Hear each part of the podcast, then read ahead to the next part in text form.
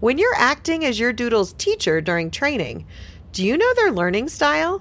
Take our exclusive fun and free quiz to find out at thedoodlepro.com slash learning and make training more fun and successful. In this part two of my conversation with Denver Paw School's owner and training manager, we are going to discuss why your doodle still continues needing training, even as an adolescent and an adult. Training and learning doesn't stop once they've finished one puppy socialization class. That would be like me pulling my kid out after kindergarten and saying, got your letters, you learned enough. We're going to discuss why that's so important and what's going on when you have an adolescent doodle that knew how to sit or go into a downstay or not pull on the leash. And suddenly it seems like they forgot it all. What is going on? They're here to share with you and let you know. If you want to know how to find a great facility, great training program, or a solid trainer, listen to the last episode, episode 13, where Denver's Paw School shares with people all over the world the red flags to look for, when to run, and what to feel great about when you find a facility or a training program.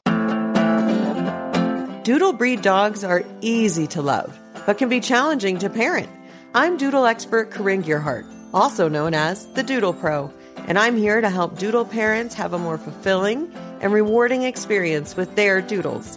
No one has professionally worked with as many different doodle breeds or has more experience with doodles than I have. And I love to share my expertise in a fun, compassionate, and non judgmental way. From my years of work and education in the pet care and dog training industry, I have an incredible network of skilled training, grooming, and veterinary professionals to share their knowledge with you and give you the doodle specific answers you're looking for. I hope you enjoy today's episode as I help you parent your doodle like a pro. If you haven't done a puppy socialization class, or it feels like your doodle is regressing, that's okay. The window isn't shut. They still can learn to be comfortable and confident. The speed that you can go when they're a brand new puppy and they're just that little sponge can be faster, but the window isn't shut. There is still time Listen to this podcast to learn some great techniques to help your dog feel better about new situations, sounds, people's dogs, and more. The reason I invited these talented trainers is because I have personal experience with bringing my own dog to Denver's Paw School. When I started with our own puppy, it was during the beginning of the pandemic and I wanted the best facility for my dog. Luckily, we were able to visit and do our orientation and everything ahead of time in person. And then March 2020 hit and it was amazing seeing this company just pivot and serve pet parents, especially when so many of us were worried about truly being at home all the time and missing some great socialization windows. Colleen was, in fact, the trainer that worked with us virtually with our dog. So even as a dog trainer, it's so nice to have another set of eyes it's just like having a teacher for your child. Mm-hmm. Like you know your child best and you read to them all the time, but having somebody else come and talk to you and say, This is what I'm seeing, and here's another trick from my toolbox. And so, in particular, what I was hoping or what we were hoping to accomplish with the older Kinder Pup 2, four to seven month age range was I actually find that's where a good portion of the change or mm-hmm. changes start happening where they are no longer that itty bitty puppy that needs all of your attention because they're going potty and they're tired and now they need a nap and all that stuff. But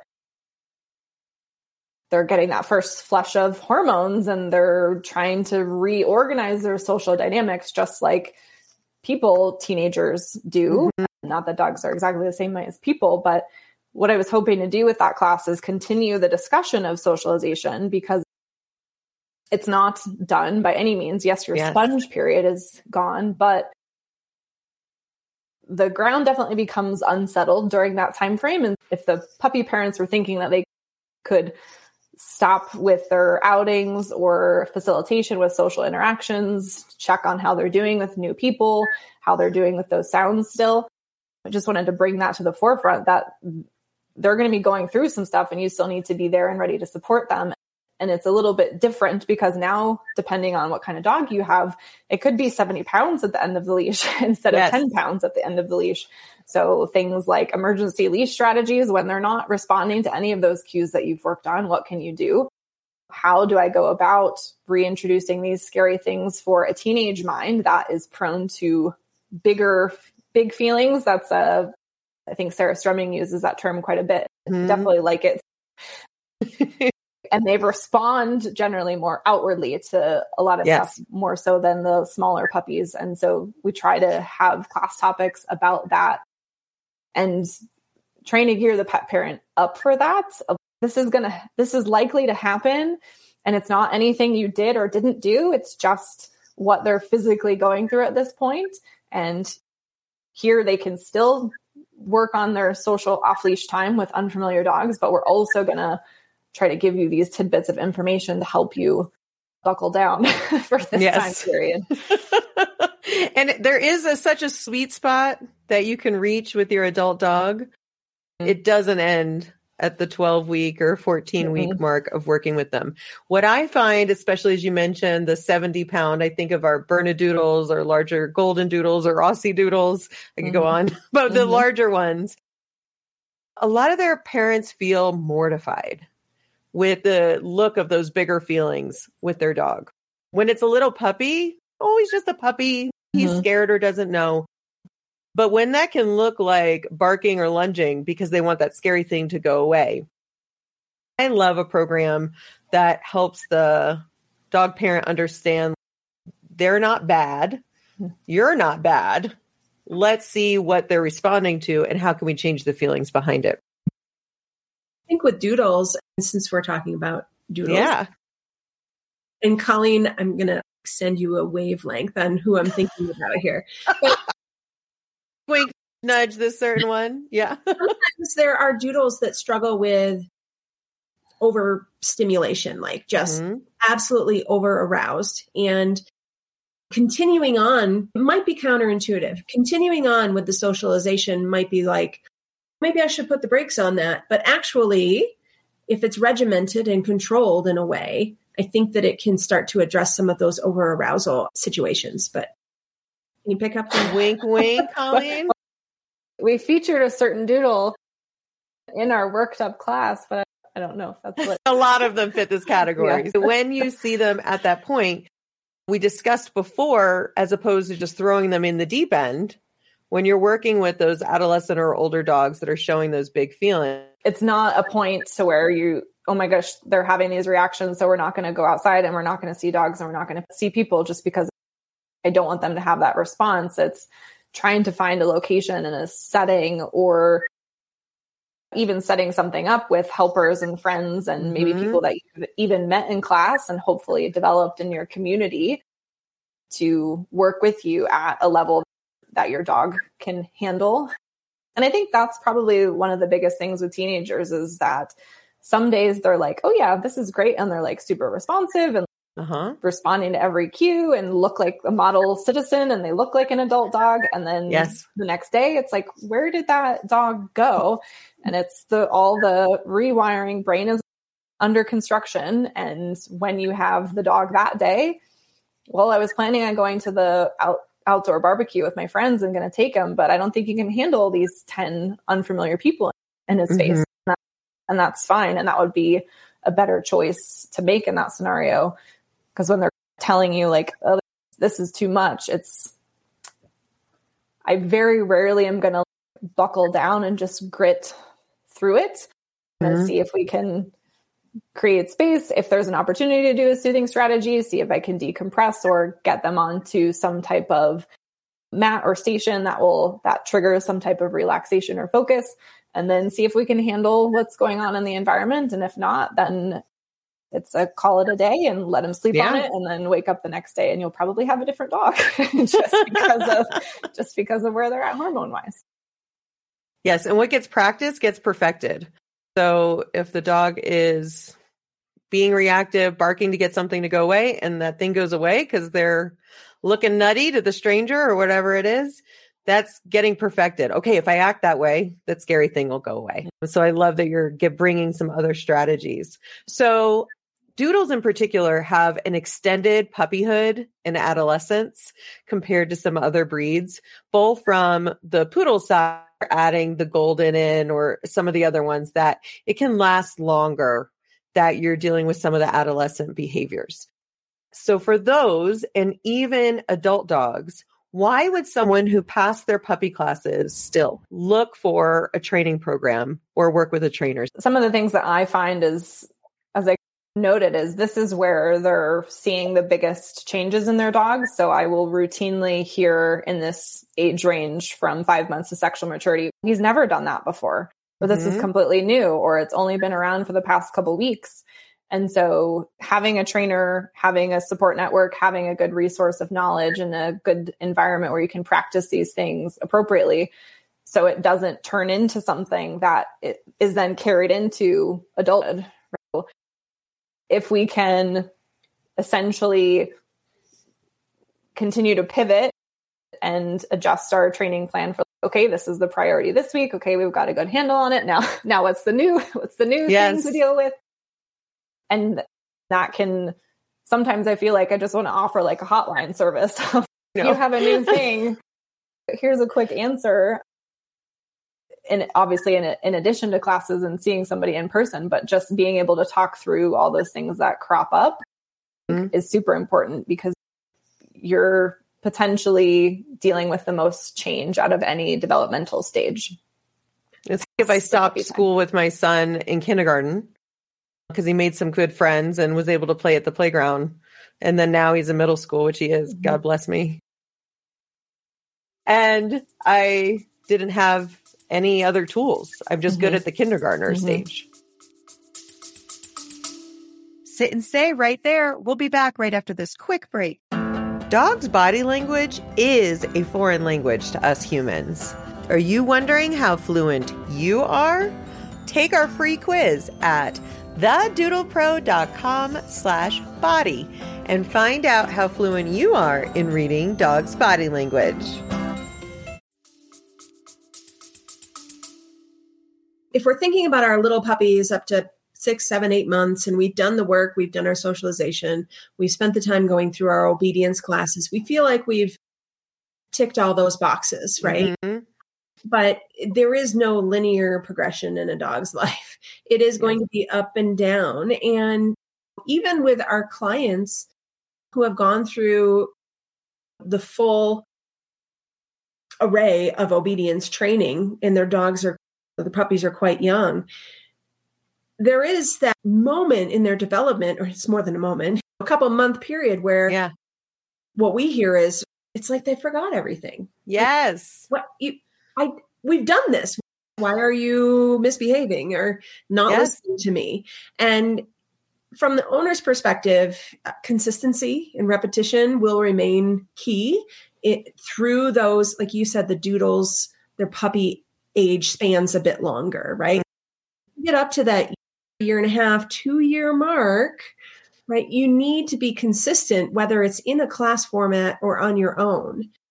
Classes just keep us honest right? Yes. keeps us working towards a goal and yes. keeps it fresh and formatted.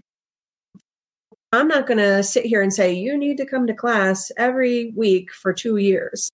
Mm. That's not it. But you have to take everything that you've learned mm-hmm. at home and maybe do a refresh here or there or tackle something new just to address that working relationship between you yes. and dog a working relationship can be a lot of things. It can be practicing your obedience commands for sure. Mm-hmm. Purposely going to new environments to practice those things. It can be trick training. It can be agility training. It can be, oh gosh, there's a wealth of other things that you can do with your dog. Yes. the thing is that you don't set your treat bag down and walk away and you're done. It's a lifetime commitment with your dog. Yes. Yeah. And what I'm mainly thinking about right now is, is the human learner side of things. Cause I think your original question is I took the puppy classes, I did the six weeks of socialization or eight weeks of socialization. Mm-hmm.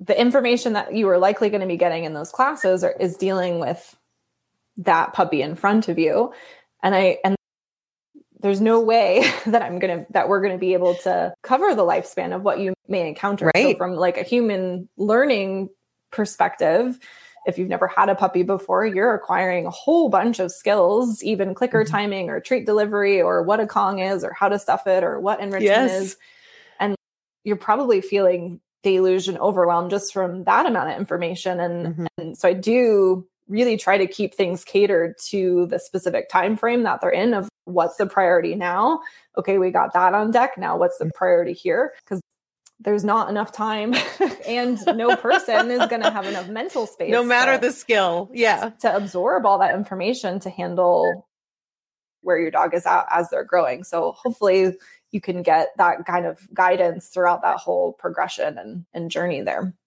And as Kathy was talking about that stage, and we've all seen it with our own dogs and in working with our clients where they say, it's like they, we had this, mm-hmm. like we had that behavior on lock and it is they totally forgot. I'm curious i know you guys have an age requirement to take the canine good citizen test.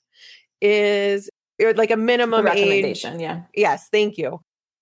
Eh, what is your thought process as to why you have an age recommendation that they reach before they are a candidate for canine good citizen? I think our recommendation is a year and a half or two and then if you have a large breed probably three mm-hmm. just because I would like them to be in that adulthood to really see what type of dog we have now that everything's settled.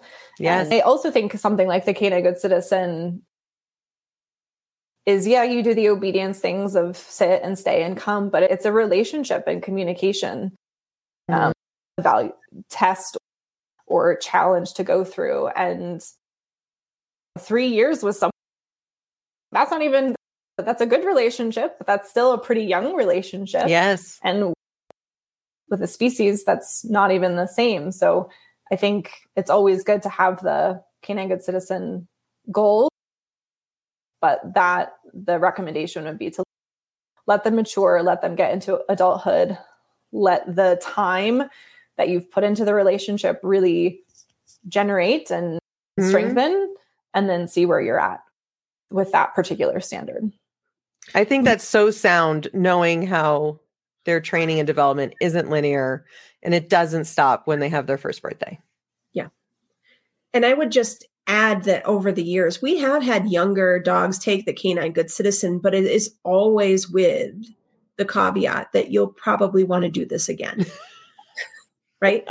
Yes. You've got a 12 month old dog and you've done the training, you've done mm-hmm. the work, you've worked through all of these elements, which is wonderful. And we as humans, we have goal, we set goals for ourselves. Yeah. And they want to go ahead and take the canine good citizen evaluation. And I think that's great. Do it. But know that over the course of the coming year, you might want to continue with the work that you're putting in and maybe do the evaluation again down the road in this time frame that Colleen is talking about. And I think that speaks to why continuing courses, which, as you said, keeps us honest and accountable, mm-hmm. it puts it on your schedule. It mm-hmm. doesn't have to be consistently every week for mm-hmm. years. But just like my analogy with my now teenager, if I stopped at his learning needs at kindergarten, and even if I just kept reinforcing that kindergarten level, he'd be great at knowing his letters but his level of enrichment and stimulation and growth and connection by working on that training together, my dog and I are still growing and solidifying our connection together. And by adding that level of enrichment and opportunity for learning new things is giving some of our working dogs a job. Colleen, can you speak to it all? If a dog isn't given a job we want to give them, what that can show, what that can look like yeah, in mean, unwanted behaviors? They will find their own job, whether that's being watchdog at, at the back of your couch, barking at the window, alerting to anything that's outside, redecorating your house, depending on how chompy they are. Yes. Redecorating your yard with digging and jumping on the fence line, fence fighting mm-hmm. with the mm-hmm. neighbor dogs. I, the, the list is end, endless. They're, they're all dog behaviors, right? They're all things that they come with regardless. It's just yes what their personal tendency is and what you have in terms of your breed combination as to what type of employment they they might enjoy best. Now I know on your menu of things that you address, muzzles are one of them. And a lot of puppy parents or pet parents in general, my dog's not aggressive. Mm-hmm. Why would I be working intentionally on muzzle mm-hmm. training? Which Kathy and I had a discussion about it, or a couple discussions before we yes. Put it on there. It's just one of those things where I almost I want to help normalize things mm-hmm. too. Like we can do we're going to do our utmost to try to make sure that they're not feeling threatened or feel like they need to use aggressive behaviors in a situation. But if they are injured or if they I always relate to I hike quite a bit. And what if my dog hurt his paw or broke something on a hike and I need to get him off of that mountain? He's probably going to be in pain. And yes. no, in a million years, I would never think that he would bite me.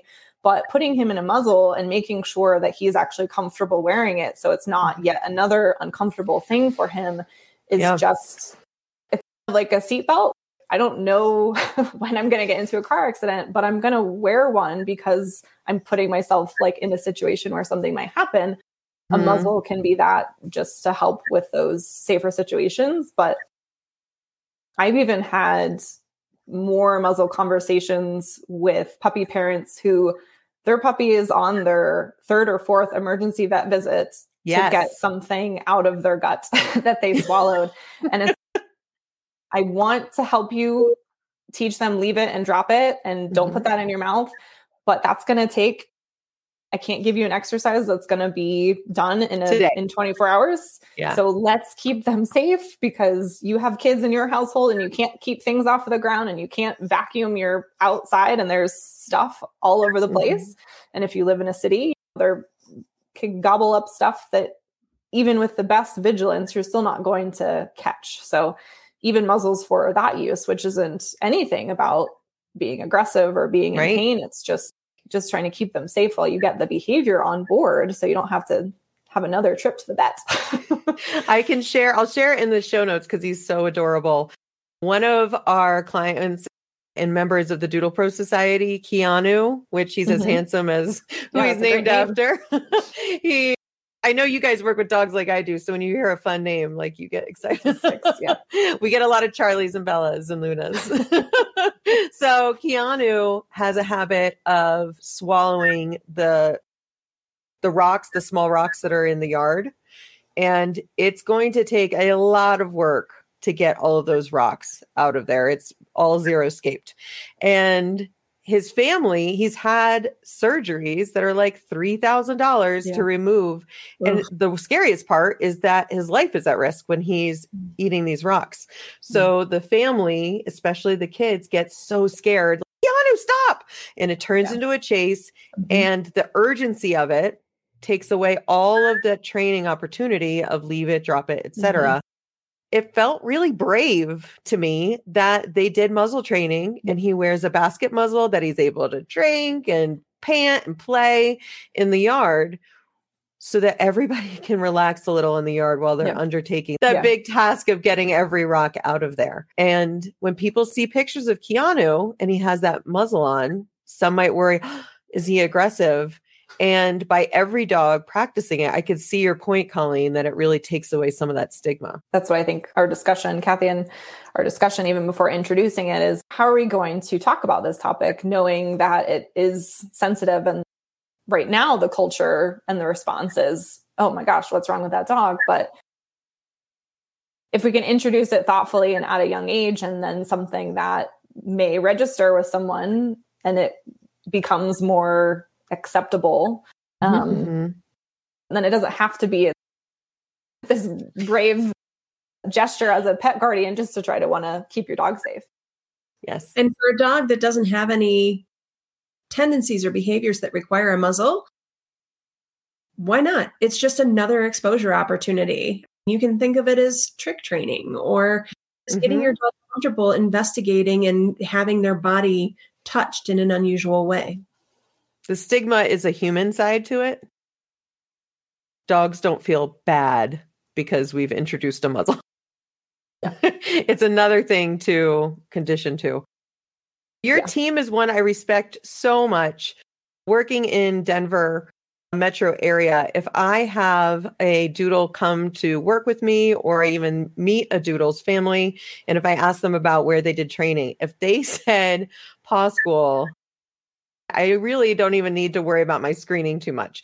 I hmm. know that the foundation, I know the foundation is really in line with best practices and the highest standards. And I also know that the parent who has chosen your program is really putting in that extra investment with their dog.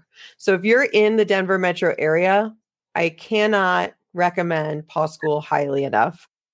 If they were to want to find you, Kathy, where could people in the Denver metro area reach out or follow you? Our website is denverpawschool.com.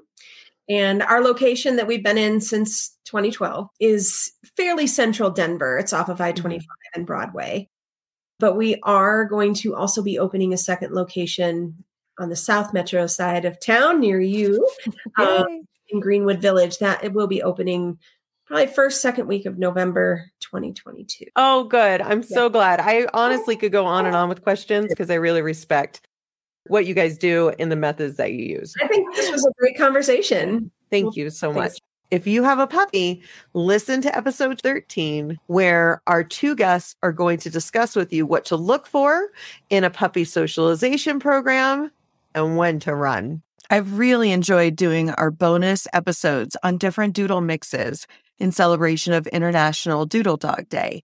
The last two weeks, our bonus episodes have covered golden doodles, labradoodles, including Australian labradoodles, and the dog that isn't even a doodle anymore, cobber dogs.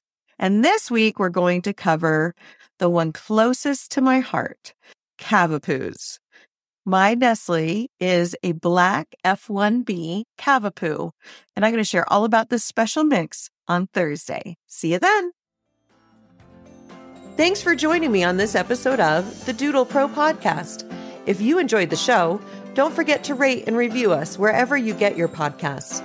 And I invite you to follow me on Instagram at the Doodle Pro for behind the scenes peeks at all of the adorable doodles I work with daily.